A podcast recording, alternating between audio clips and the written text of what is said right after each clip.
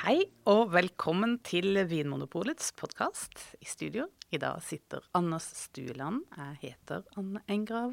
Og vi har med oss en gjest. Velkommen, Steve Folker. Hallo. Du, er, eh, du jobber til vanlig på uh, Vinmonopolet Aker Brygge. Og du er også uh, selvstudieforeleser. Det er et litt vanskelig ord å si for meg. For temaet Nord-Amerika. Det er riktig. Det er for uh, særlig interessert vinmonopolansatte som uh, vil gå litt mer i dybde i vin fra Nord-Amerika. Ja, det er de som skal opp på ekspertnivå. Riktig. Mm -hmm. Og så er du fra, er du fra Canada opprinnelig. Mm. Mm. Det er jo i Nord-Amerika. Ja, det er i Nord-Amerika. og uh, det er vin produsert i Canada også som jeg liker å snakke om. Ja. Men det er ikke det vi skal snakke om Nei. i dag. Det er ikke det. Vi, eh, vi skal snakke om eh, pinot noir fra California. Mm. Vi, vi, må eh, begrenses litt, eh, og, og, derfor skal vi snakke om det. Og vi skal egentlig snakke om litt mer sånne generelle tendenser. Eh, er ikke det riktig å si, Anders? Jo, vi skal ikke snakke så mye om, eh, om områder men mer om litt mer om industrien og hvilke valg produsentene gjør. Eh, men også litt om pris og kvalitet eh, skal vi sneie innom. Det er litt annerledes enn eh, de fleste folk i Norge her som, som drikker pinot noir, drikker burgund. Det er, det er hva de er vant til. Det er hva folks ofte innledningen til pinot, pinot noir-verden er, er, er gjennom burgund. Men i California er det, er det, litt annerledes. Men merker du noe, noe endring der, eller at uh, at uh, hva skal jeg si, burgundkundene uh, tar mm. amerikansk pinot noir på alvor? Ja, jeg tror hvis man har ikke smakt på en god amerikansk pinot noir i det siste, så er det på tide å, å gjøre det. Fordi det har vært noen store endringer i um, stilen som eh, produsenter foretrekker i, i California, i hvert fall når det gjelder de beste produsenter. Um, mm. Før i tid så var det veldig mye fokus om uh, å lage ekstremt rik, moden, um, uh, ekstraktrik uh, pinot noir um, med høy alkohol.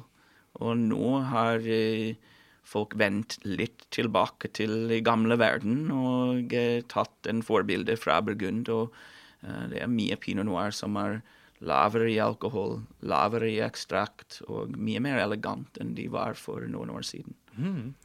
Ja, for det er liksom karikaturen eh, amerikansk vin generelt, egentlig. er det at de er så svære og brautende, tar så mye plass. Mm. Og de skal bare liksom imponere med fylde og, og, tydelighet. Og det er faktisk i USA, i California, det er veldig mange som fremdeles foretrekker denne stilen. Mm. Den er stort i, i mange supermarkeds i USA, så får du mye pinot noir som er over 14% alkohol og veldig rik og, og uh, stort. Uh, men som sagt, blant de kvalitetsbevist produsenter og de som er uh, litt sånn uh, som følger noen av de nye trender uh, blant informerte kunder, så er det en litt mer restrained stil som mm. er, har blitt populær. Men hvordan er det de oppnår denne nye, litt mer delikate stilen? Hva er det de gjør for noe for å få det til? Ja, først og fremst det er å, å, å dyrke druer på riktig sted. Um, Pinot noir liker en lang vekstsesong, liker det kjølig. Um, og uh, det er viktig å finne et sted hvor druene trives. Men, men utover det, uh, når det kommer til produsenten sin valg, så er det selvfølgelig um, å, å, høste druene tidligere, um, før de har blitt overmoden. Um, det er uh, en viktig ting. Og en ting som kan skje også, er hvis, hvis man vanner druene, så kan de få druene å henge lenger og lenger og blir enda mer og mer moden hele tiden. Mens uh, hvis man velger å begrense hvor mye vann de druene får, så, uh, så det, blir de fysiologisk moden. Og så kan de høste tidligere og få en, en komplett vin fra det. Ja, Men fremdeles med friskhet og ikke for mye sukker i druene. Riktig. Ja. Mm. Ja, for mot slutten av modninga så faller friskheten mens sukkernivåene øker. Da, så. Riktig. Men, eh, og så kommer du da videre inn, når du har da fått disse eh, riktig modne druene som kler denne nye stilen, så er det da Tidligere har nye eh, amerikanske fat vært en standard, eller er det ikke så enkelt? Det, det ikke på Pinot, kanskje? Eller? Um, ti, eh, amerikansk fat har blitt mer brukt med uh, uh, Cabernet Sauvignon. Mm. Og med Cabernet Sauvignon kan det faktisk funke uh, ganske bra. Det er noen ikon Cabernet Sauvignon fra, fra California som bruker mye amerikansk fat, som er deilige viner. Um, men fatbruk generelt vil jeg si det er en del av den nye trenden. at Det er, det er mindre fatbruk, og særlig mindre nifat. En nyere fat gir selvfølgelig mer aroma, mens en fat som har blitt tidligere brukt, um, uh, gir vinen en mulighet til å puste, og det får litt uh, forsiktig mikrooksygener- mikrooksygenering av vinen, um, uten at den gir så mye fataroma. Så um, det er en tendens mot, både mot mindre og gamlere fat. Um, Men det er, ja, er det først og fremst franske, fransk eik, da, eller eh, Blant de beste produsenter er det mye fransk eik som er brukt. Ja. Mm. Så det er også en ting som er en økende trend i, um, i California, er å bruke hele klasser, hele drueklasser, og presse hele drueklasser istedenfor å uh, avstilke. Og hva er fordelen med det, eventuelt? Ja, det, det, det er flere, flere fordeler. Um, en av de første er at når man uh, avstilker, så følger ofte et bitte lite grann av stilken med um, uh, druen. Og der er det uh, ofte litt eh, Den utløses litt mer sånn sevjete ting og eh, lager en på en måte en liten skade. um, som eh, man kan unngå uh, med å presse hele klasse. Så ironisk nok, selv om det er stilk og stein og alt mulig som eh, blir presset sammen. Man får ofte litt bedre tannin eh, med å presse hele klasse. Og em, så langt som stilkene og steinene er moden, og det er en, en nøkkelfaktor. Det er interessant, for det er lett å tenke at når det er mer ja, stilke med, så skulle det begynne å snerpe mer. Men, men sånn er det ikke nødvendigvis, nei. Den, den snerper, men det er en god snerp. Ja. Det er ofte en ting som når jeg snakker med kunder i, i, på Aker Brygge, så sier jeg at det ikke er så viktig med mengde tannin som det er med kvalitet på tannin. um, folk er Jeg veldig syns det raske var pedagogisk sagt, egentlig. ja, men folk er alltid veldig raske å se på uh, våre klokkediagrammer, som kan være veldig hjelpsomme, men det er ikke alltid at mengde tannin er eh, det viktigste. Jeg har hørt noen snakke om at eh, ja, bruk av helklasser også kan påvirke aromaen i vinen. At, man, at noen kan kjenne det på noen bestemte aromaer. Ja, Hva er din erfaring der? Har du noe det, det Selvfølgelig, eh, stilk og stein skal ha litt eh, egen aroma, og det, det kan ofte være en veldig um, kan, kan bidra til en litt sånn positiv topptone i vin, som er litt svalere, litt mer urtete, litt mer balsamisk enn eh, um, en du ville få fra en uh, avstilket druer. Så de får litt andre elementer enn bare frukt. Det gjør vinen mer kompleks, og uh, det kan være superbra. Um, dessverre, det er alltid en nedside også, og noen ganger hvis de eh, stilkene og steinene er ikke helt moden, så kan det også backfire litt med eh, for mye bruk av hel klasse. Men hvis de får det til, så kan det gjøre veldig mye positivt. Og da kan man jo ikke høste med maskin, selvfølgelig, hvis man skal eh, bruke hele klasser. Da må det gå for hånd. Ja, og generelt generelt det er en annen ting som jeg syns uh, uh, gjør uh, California Pinot eh, bedre til dags, uh, er at det er en veldig forsiktig behandling av druene og pent ekstraherte viner, som, um, som er eh, som Det er bare det beste du får fra de druene. Ja, hva, ja, hva mener du med det når du sier pen ekstrahering? At man eh, presser forsiktig. At uh, man ofte i mange um, produksjonsfasiliteter så er det veldig mye som gjøres med uh, uh, tyngdekraft. At ting bare renner ut um, istedenfor at ting har pumpet så mye. Um, og så Det betyr at når eh, man får aroma fra drueskall og stein, og eventuelt stein og eventuelt stilk, at det er, eh, det er de peneste deler som kommer med. Ja. Det er ikke for liksom hardt ekstrahert, og det er litt mer delikat? Ja. Liksom. Mm. mm. Det er eh, bra behandlet. Ja. Min opplevelse av eh, amerikansk vin generelt på liksom, litt høyere nivå er jo at de tanninkvaliteten er veldig god, at munnfølelsen er veldig god. Jeg er helt enig. Jeg syns at det er, det er naturlig å sammenligge California pinot noir med, eh, med viner fra Burgund.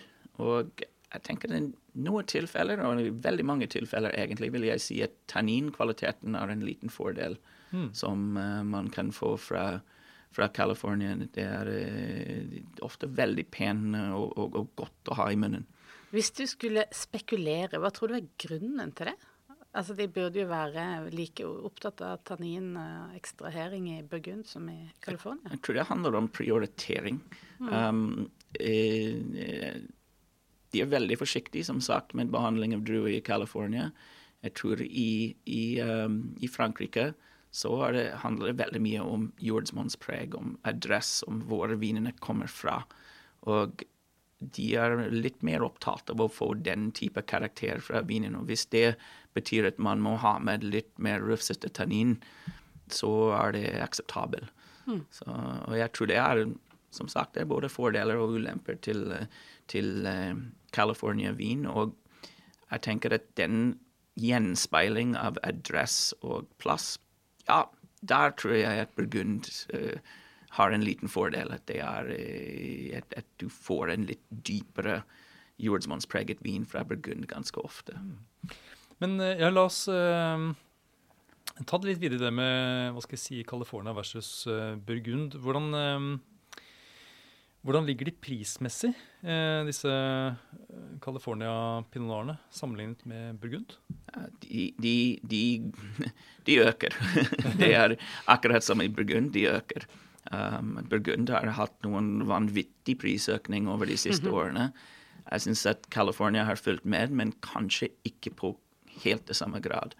Um, man kan få god enkelt, enkeltvinmark, sånn topp enkeltvinmark eh, pinot noir eh, fra California som ville, ville tilsvare en Premier Crew-vin til under en tusenlapp, mens de beste Premier Crew-viner um, fra Burgund er absolutt over en tusen nå. Mm. Så det er dyrt, ja, men jeg tenker at California har, uh, kan konkurrere veldig bra.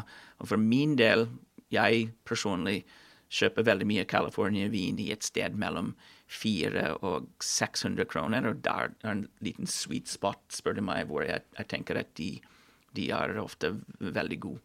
Mm. De, er verdt, de er verdt pengene. Liksom. Jeg syns de er verdt pengene. Ja, så, så Hvis du velger riktig der, så kan du kanskje til og med finne noe som er, nærmer seg topp kvalitet i, eh, i, den prisklassen? Ja, hvis du finner riktige vinene. Og uh, det, det, har vært akkurat som i Burgund, det har vært litt forsyningsproblemer i det siste. At det er, det er lite vin tilgjengelig.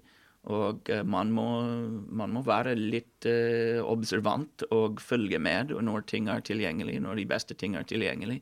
Og når muligheten er der, bare uh, kjør på.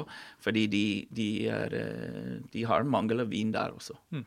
Og de har et stort hjemmemarked som også begynner Absolutely, å bli ja. det, det, var jo en liten så, hva skal man si game changer, det kan man si på en episode med californsk vin, med en film i 2004 mm. som het Sideways. Ja. Hva var effekten? Det var en sånn pinot noir-effekt etter den filmen? Um, hovedkarakter i Sideways var veldig sånn poetic og beskriver hans uh, forelskelse med pinot noir. Og uh, dermed ble veldig mange amerikanere også forelsket i pinot noir.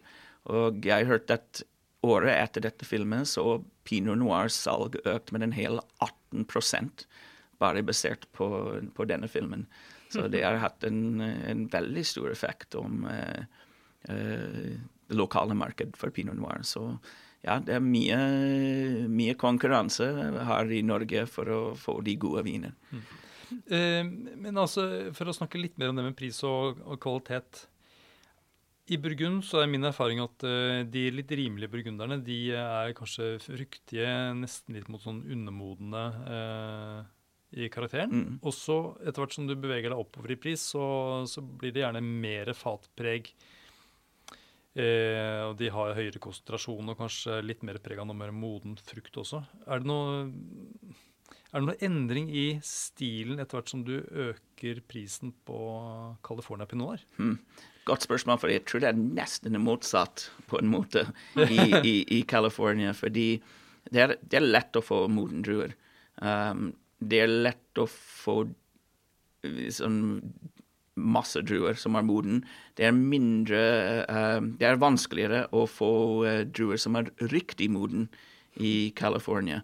Um, så mange av de litt større kommersielle aktører som produserer vin i California, og der er det mange av også, um, de kan produsere pinot noir som er moden, gjerne en god del fat og um, uh, ganske enkel, men veldig lett å, uh, lett å like uh, til uh, lavpriser.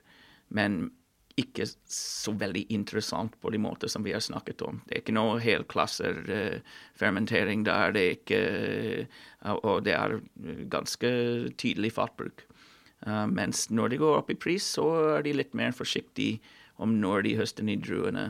Litt mer forsiktige å behandle de druene, og der får de litt mer delikat viner. Så det går mer på nyanserikdom, og at de er mer delikate i stilen? Absolutt. Når du går opp i pris. Mm. Ja. Det er interessant. Og så har jeg lagt merke til, og du har også nevnt at dette med enkeltvinmarker, det er jo noe som er sånn veldig innarbeida i Burgund. Der har man til og med et sånt hierarki med med Premier Cru og Grand Cru-klassifiserte vinmarker. Mm. Det har man jo ikke i, i USA. Men, Ik ikke offisielt. Nei, men, men det har blitt en både interesse i markedet, men også mange av produsentene velger også å sette enkelt vinmarksnavn på, på vinene. Gjør du ikke det? Ja, absolutt. Og særlig hvis de er vinmarker som um, er på en måte Premier Crew eller Grand Crew via word of mouth, som er litt uh, av en faktum i, i California. Det er vinmarker som mange kjenner til som er god for pinot noir. Og uh, de, de, de, kunder som er mest informert, går ut etter disse vinmarkene. Mm. Og uh, de er gjerne i områder som er perfekt egnet for denne druen. Mm. Men er det sånn at uh, hvis du finner en pinot noir fra USA der det står enkeltvinmarks navn på etiketten, er det en garanti for kvalitet? Er det en offisiell klassifisering eller offisiell liste over sånne enkeltvinmarker? Nei, det er, ikke, det er ingen offisiell klassifisering. Men med noen vinmarker det er, de er ikke så superstore vinmarker, og det er ikke så veldig mange produsenter som deler det. Og de produsenter som deler de, noen av de beste vinmarkene, er alle gode produsenter. Um, så med noen vinmarker så kan du være rimelig sikker på at du får en god vin fra dette vinmark. Um, det større det vinmark, det mindre sjanse du har om å få gode viner, på en måte. Så på den måten så var det litt det samme som Burgund. Um, men uh, det, er, det, er, bestemte navner på vinmarker. Sanford and Benedict vinmark i Santa Barbara, som er en supervinmark. og uh, man kan tenke om Savoy vinmark oppe i Mendocino, som er et supervinmark for pinot noir. Um, men der er det ikke, ikke så mange produsenter som har tilgang til de druene. Mm. Ja, Apropos tilgang til druer. Eh, hvis jeg hadde vært en, eh, en, eh, en, ung mann i California og hadde lyst til å begynne med å lage pinot noir, men jeg har ikke noen vinmarker, eller har ikke arvet noen vinmarker, eller sånt, hvordan skulle jeg gått fram? Hvordan etablerer man seg der? Vinmark er ekstremt dyrt i California, akkurat som i Frankrike. Um, så man kan, det som veldig mange gjør når de begynner, å bare rett og slett kjøpe druer. Man kan kjøpe druer fra et vinmark som man vil ha druer fra, og som er god. Um, og på den måten uh, lager en god vin fra det. Um, eller man kan leie vinmarkene. Det koster litt mer, men så når du leier et vinmark, så kan du også ha litt mer kontroll over hva som skjer i, uh, i vinmarken. Og så er det andre produsenter som blir enda mer kreative. Um, jeg kjenner til en historie om et, et, et, vinmark som er drevet av et litt eldre par som ikke hadde kapasitet til å jobbe i vinmarka lenger. Så kom et par unge gutter og sa vi kan gjøre den heavy lifting og jobber i vinmarka og gjøre den fysiske arbeid, men etter vi har gjort det, så vil vi gjerne kjøpe de druene til en lavere pris. Og det ble en veldig god arrangement, fordi de fikk toppkvalitets uh, pinot noir-druer til en, en, god pris. Så det er, uh, det er, måter å komme rundt det, men man må være litt kreativ. Mm. Det er dyrt å kjøre, kjøpe vinmarker? I, uh... Veldig dyrt, ja. ja. Særlig i de mest ettertraktede områdene. Mm.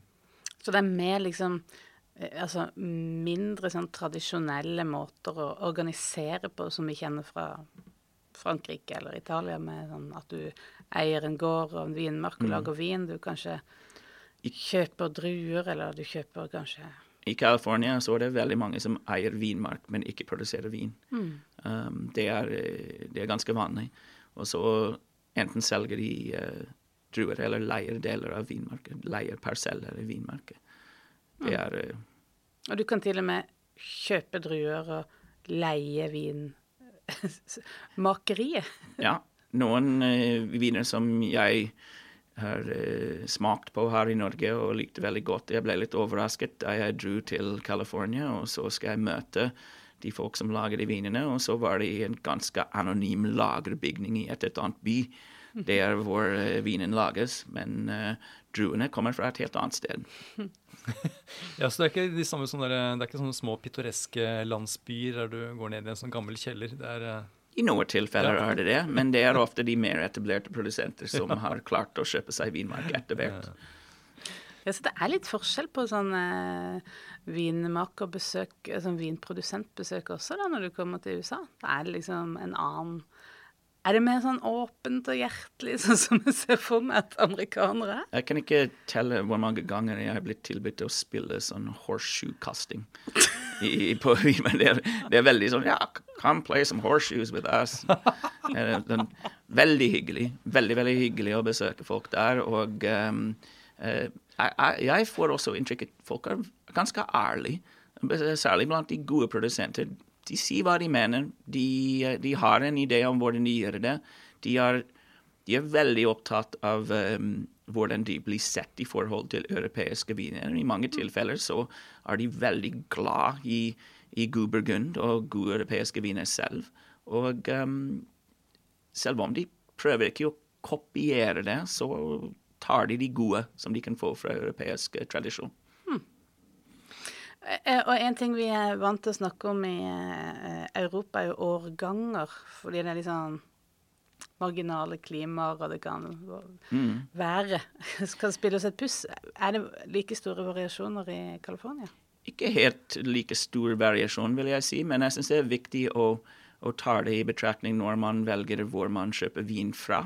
Fordi Noen ganger kan du ha en årgang i Europa som kanskje er problematisk, og samme årgang i California er super. Jeg tenker litt om 2018, som mange vil eh, beregne som litt på den varmere side for uh, god pinot noir fra Burgund, mens i California er det, er det generelt tenkt om som en tipp topp årgang. Mm. Um, så 2018, uh, eh, noen tilfeller fremdeles i markedet her i Norge, og det er en, en veldig god årgang å kjøpe. Um, så er det 2019 som man kan få mye av nå. Um, der var det større mengder vin tilgjengelig. Um, og uh, 2019 har også god kvalitet, helt på nivå med 18, men god kvalitet. Og her er det igjen det er ikke sånn store forskjeller i de to årgangene. Begge var ganske varmt. Men uh, igjen, i de, i de kjøligere områdene så fungerte det veldig bra. Ja, for det er vel jevnt over ganske varmt, og du har liksom innretta ja. deg for å deale med den varmen. Ja. Men én ting som de måtte ta i betraktning i de siste årgangene, er uh, skogsbrann. Det har vært et stort problem i USA. I årganger som 18 og 19 så har det vært skogsbrann, men de har vært generelt etter alle druene har blitt høstet. Det som skjedde i 2020, var det var et stort uh, lynstorm når det egentlig ikke skulle ha vært et lynstorm. Og uh, det betydde at det plutselig var det masse skogbrann mens druene hengt. Og det ble et stort problem pga. røykskader i de druene. Så det er ikke det at vinmarka brenner opp? Nei, det er at det er mye røyk, og at, de, uh, at du får den aroma i vinen. Og det kan være vanskelig å, å merke først, men etter vinen har, har, lagret i noen år, så kan det plutselig dukke opp. Så mange produsenter har bare uh, lagt vare å lage vin i 2020. Det er uh, en, av, en, av, de større kriser som de har hatt der i mange år. Så 2020 er noen gang som det kommer til å være vanskelig å finne California-vin. Det er alltid eh, særlig røde druer som pinot noir så blir det veldig vanskelig å finne det i 2020. Mm. Det blir vanskelig å finne de vinene uansett, men det blir ekstra vanskelig i 2020. Mm. Og vanning er kanskje også Vanntilgang er også kanskje noe de sliter mer med nå? De, de, betaler mye for vann, ja. og i mange tilfeller så får de en slags allokering av hvor mye vann de kan bruke. Um, de, med de topprodusenter som jeg snakket med, så var det veldig lite uh, problem med det. Fordi de, de, er ganske glad i å ikke vanne for mye uansett. Men um, jeg tror det blir en økende problem i mm. årene som kommer. Eh, jeg har snakket om årganger, men hva med, med utvikling, altså lagring? Eh, det er kanskje pinot fra Burgund som har vært regnet som hva skal jeg si, eh, lagringsvinen. Men eh, tror du at god California pinot noir? Ser ingen grunn til at, de kan ikke lagres. Eh, særlig de som har litt mer struktur, som jeg nevnte Santa Cruz Mountains som et område hvor de får gjerne litt mer struktur. Um, men um, det er litt sånn personlig preferanse. Uh, jeg syns at de California-viner smaker ekstremt gode når de er unge. Mm. Så um, Men det er, det er relativt ny ting pinot noir i USA i mange tilfeller. Mange av disse produsenter er ganske nye. Så eh, det gjenstår å se hvor bra de, de lagres. Um, men det er ikke noe grunn til at de skal ikke lagres bra. Um, så jeg har noen uh, flasker selv som jeg skal finne ut. Så jeg kommer tilbake om noen år, så kan du spørre meg igjen. ja, den er grei. Hvor lenge har du tenkt å la de ligge? Til det går det, er, det er, et godt spørsmål. Det, det, er, det, er, alltid dette man må vente på den superanledningen å drikke mm. det, og den anledningen ofte ikke kommer. Så må vente og se når tiden er riktig. Ja. ja. Vi får ta opp den tråden seinere, da. ja. eh, skal vi bare ta liksom to ord om fremtida, eller? Hva tror du er det vi vil eh... Ja, jeg tenker at Får vi se. Pinot Noir, California. Jeg tror det blir høyere priser, mer etterspørsel. Um, og eh, også litt sånn raffinering av hvordan de gjør ting der, og uh, fokus på disse områder som er særlig bra egnet for pinot noir. Uh, og det er rett ned til vinmarknivå. Jeg tror disse enkeltvinmarksviner som vi ser nå, vi kommer til å se mer og mer av det. Kanskje noen nye områder kanskje noen nye vinmark i hvert fall som blir uh, mer og mer kjent. Men jeg tror det kommer til å se mer og mer bestemte områder som er, er bra for pinot noir. Og eh, jeg, jeg, håper at eh, vi fortsetter å ha mye av det her i Norge, for de er, de er veldig gode. Tusen takk for at du kom, Stiv. Takk for at jeg fikk komme. Takk for at du hører på Vinmonopolets podkast. Har du forslag til et tema i podkasten? Send mail til podkast at vinmonopolet.no. I tillegg svarer kundesenteret deg på e-post, chat og telefon.